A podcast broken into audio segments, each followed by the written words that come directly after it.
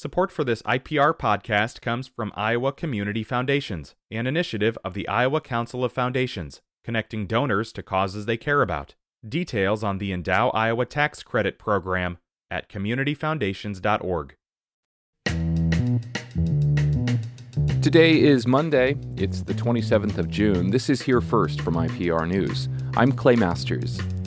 Crowds gathered in many Iowa cities over the past three days to protest the end of nationwide abortion rights.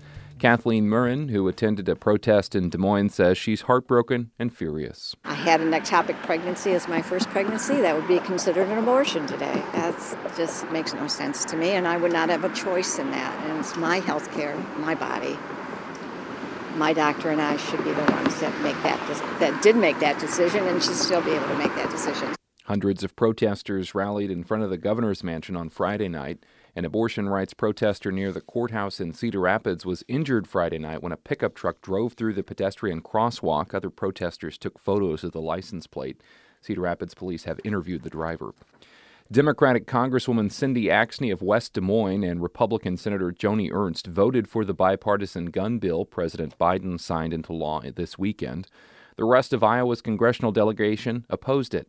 Republican Congresswomen Ashley Hinson of Marion and Mariannette Miller Meeks of Ottumwa, as well as Congressman Randy Feenstra of Hull, opposed the bill, as did Senator Chuck Grassley. All expressed concern it does not provide adequate due process rights when it comes to confiscating guns from people considered a threat to themselves or others. Miller Meeks specifically criticized including access to mental health records during background checks for gun buyers under the age of 21. Republican Senator Joni Ernst says the law does not place new restrictions on law abiding gun owners. A new report has ranked Iowa 22nd in the nation for its performance on COVID 19 related health measures. IPR's Natalie Krebs has the details. The Commonwealth Fund's annual State Health System Performance Scorecard ranks states on 49 health related measures. This year, the report added seven measures specifically related to COVID 19. David Radley is the lead researcher on the health policy think tank's report. He says between August 2020 and March 2022, Iowa's ICUs were at more than 80% capacity for 117 of those days. That makes it 27 seventh in the nation for this measure. Anytime you're you're near or above that that sort of 80% threshold, you know, it really is putting a lot of stress on the delivery system. And and we certainly saw that play out in Iowa. The report ranked Iowa's overall health performance at 17th in the nation. Work will begin tonight on the final portion of a long awaited bridge that will benefit thousands of fans on football game days in Ames. The East Gateway Bridge over University Boulevard allows fans to cross the roadway to Jack Trice Stadium from the parking areas east of the stadium. John Harvey is with Iowa State University's facility management team. There is a path that comes from the north side that will be an accessible route um, that will come up along the northeast side of the stadium and then tie into the bridge where it meets Gate 2, which will allow the bridge to be open year round, even when the stadium's closed, and will also give us another accessible entrance into the stadium. The project costs $10 million. And the invasive fish species known as Asian carp has a new name. The Illinois Department of Natural Resources poured hundreds of thousands of dollars into rebranding efforts and landed on the name Copi to reflect the copious amount that live in Midwestern rivers and streams. The agency hopes the marketing campaign will get more Midwesterners to eat the fish, which Chicago based chef Brian Jupiter says has a clean flavor profile. I think one of the best things is that it's uh, extremely versatile, uh, you know, meaning that you can, you know, create all these different types of dishes, but also use spices that you really like because the flavor of the fish itself isn't going to overpower anything. The department says it's sending free samples to any restaurant that wants to experiment with the Copi. This is Here First from IPR News. Hi, it's Terry Gross, the host of Fresh Air. We bring you in depth, long form interviews with actors, directors, musicians, authors, journalists, and more. Listen to our Peabody Award winning Fresh Air podcast from WHYY and NPR. Two recent Supreme Court rulings, one at the federal level and one in Iowa, have opened the door to more abortion restrictions in the state. Abortion is still legal in Iowa, but it's not clear how long that will last. IPR's Katarina Sostaric reports abortion opponents are urging state lawmakers to ban abortion, and abortion rights supporters are protesting and promising to fight back. And just a note here this story originally aired Saturday morning, the day after the U.S. Supreme Court overturned Roe v. Wade. Hundreds of protesters marched to the governor's mansion in Des Moines last night and listened to Jalisha Johnson.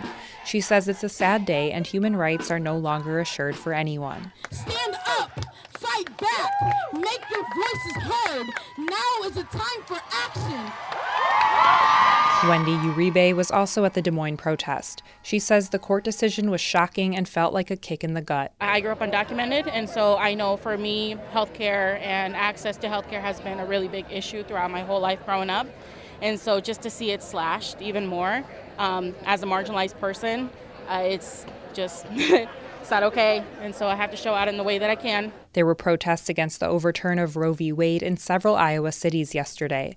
Lexi McKee Hemingway spoke at a protest in Sioux City. She leads an abortion rights group in South Dakota where abortion is now banned. McKee Hemingway says she's ready to fight to make sure women can access abortions. Because at the end of the day, it's going to be getting people across state lines to receive the necessary, accessible health care because abortion is health. Iowa's Republican controlled legislature is expected to further restrict abortion, but the specifics still aren't clear. Republican Governor Kim Reynolds says the overturn of Roe v. Wade was one of the Supreme Court's greatest moments. She hasn't said how she wants to restrict abortion or if she plans to call a special session to ban abortion this summer. Last month, Reynolds was asked if she supports any exceptions to abortion bans. Somebody needs to stand up for the unborn, and I'm proud of my record in doing just that, and will continue to do everything I can to protect those that cannot protect themselves. In 2018, Reynolds signed a bill into law banning abortion after about six weeks of pregnancy, but it never took effect. Maggie DeWitte is the executive director of Pulse Life Advocates, which was formed in 1972, shortly before Americans gained the constitutional right to abortion. Our goal has been and will continue to be to eliminate abortion in our state. And so we want to push forward with everything that we can do to protect all human life in the womb. DeWitte says she'll also keep pushing for a constitutional amendment that would say the Iowa Constitution doesn't protect abortion rights. In the meantime, Iowa Abortion Access Fund board member April Clark says groups are still working together across states to help people travel for abortions. We've been preparing for this eventuality, unfortunately, for a long time. Um, and that's why to reach out and talk to each other and figure out how to best get care for people uh, no matter where that is, um, and really just trying to figure out how to get them funded and how to get them there. Abortion is still legal in Iowa, and the regional Planned Parenthood affiliate says they'll be expanding services in Iowa, Nebraska, and Minnesota. Abortion is also legal in Illinois, but abortions have stopped in South Dakota, Wisconsin, and Missouri. I'm Katarina Sostaric, IPR News. This is Here First from IPR News. I'm Clay Masters. You can find this podcast wherever you subscribe to them.